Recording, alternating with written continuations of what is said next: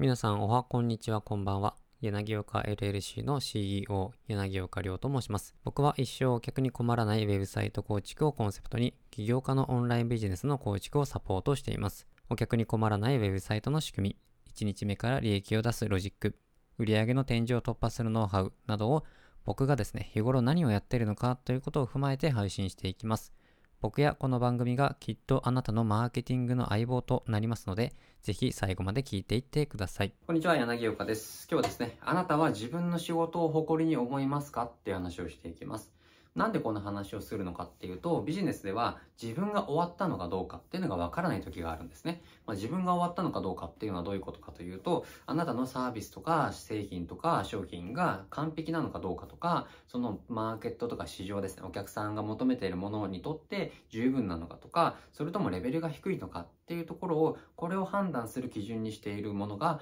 僕にはあるんですけれども、これを、えー、この基準がないと自分が終わってるのかどうか、その商品が売れないのか、っていうのが分からなくなってしまうんですよね。で、この考え方っていうのが、僕はですね、この学生時代にバイトをしてた時の、その、とあるバイト先の店長から学んだことがあるんですけれども、いつ出すかというような大切なことを学んだん。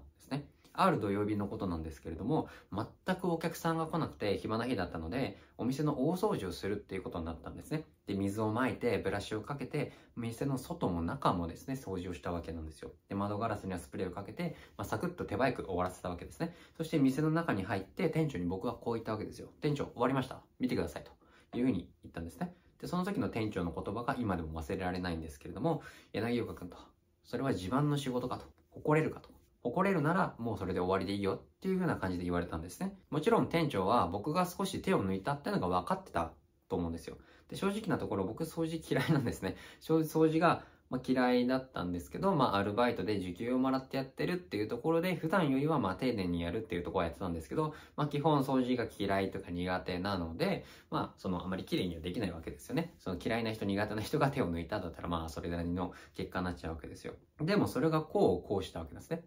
でもそれがプラスの方向に行ったわけなんですよ。僕は外に出て自分のこの作品というか自分がやった結果を見たわけなんですけれども、まあ、確かにですね、まあ、誰かに自慢できるようなものじゃないなっていうことにそこで気づいたわけですよ。もう何もかもが中途半端になってしまっていたんですね。そこで僕はもっと徹底的に床とか窓を掃除して、そして再び店長に行ったわけですよ。すると今度は、それは次は自慢できるかと、誇れるかというふうな感じで言われたので、まあ、今度は即答ではいというふうに答えました。すると、よし、じゃあもういいよというところで店長に言われました。で、そこで僕は店長に見て確認しません？えー、してもらえませんか？みたいなことを言ったんですけれども、いや、君が誇りに思うならまあそれで十分だろうというふうに言われました。このマーケティングでこれはもう本当に同じようなことが言えて、マーケティングとかネットでこう商品を売るとか、ネットじゃなくてもいいんですけれども、チラシ作るとか、こうオフラインの集客でもいいんですけれども、やっぱりやることが多くて、ついつい一個一個手を抜きたくなったりするわけなんですよね。で、ほとんどの人がこう一攫千金とか、一回で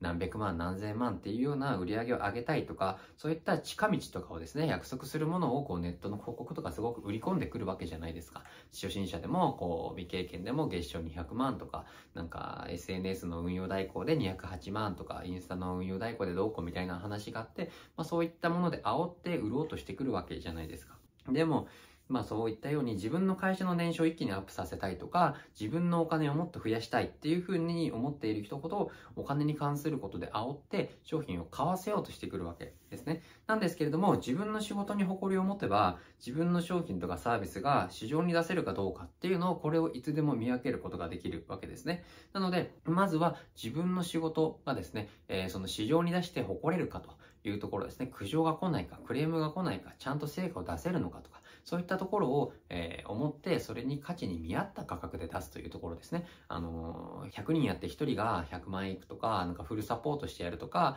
なんかもともとやってた人がたまたまそれがきっかけで上に上がったとか、なんかそういった内容がほぼほぼなんですけれども、まあそういった内容で煽って売ると、やっぱり、そのね、そのクレームになったりとか、まあ、しますし、まあ、返金しますよとか言っても実際は返金しない人とかも結構いますので、まあ、そういったところのお金に煽られて買うっていうところは、まあそれで本当のこと言ってる人もいますけれども、そういった時はよく考えてですね、自分の行動とかそういったところに、えー、ちゃんと責任を持ってやるというところですね。あとは自分自身に自信と誇りを持つことによって、あなたのセールス力とかマーケティング力っていうのを何倍にもしてくれるようになりますので、だからまずは自分が今やっていることに誇りを持つっていうことをですね、意識してやってみてください。なのでその今やっていることを堂々と家族とか友達に見せれるのかとか、えー、そういったところを考えてできないなって思うのであれば、まずはそこを見せれるように、誇れるように、友達とかに自慢げにこうやって俺はこういうことやってんだぜっていうように喋れるようなことをやっていくということをやることによって、あなた自身の言葉にこう自信とか誇りとかが乗ることによって、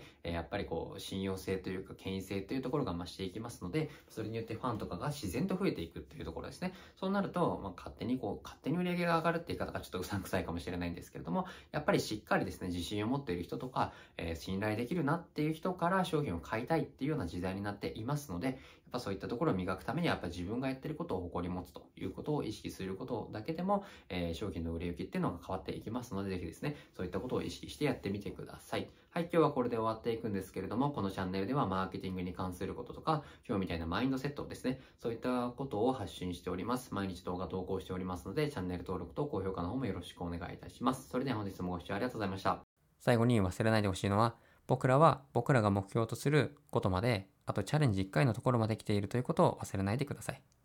それでは今日も聞いていただきありがとうございました。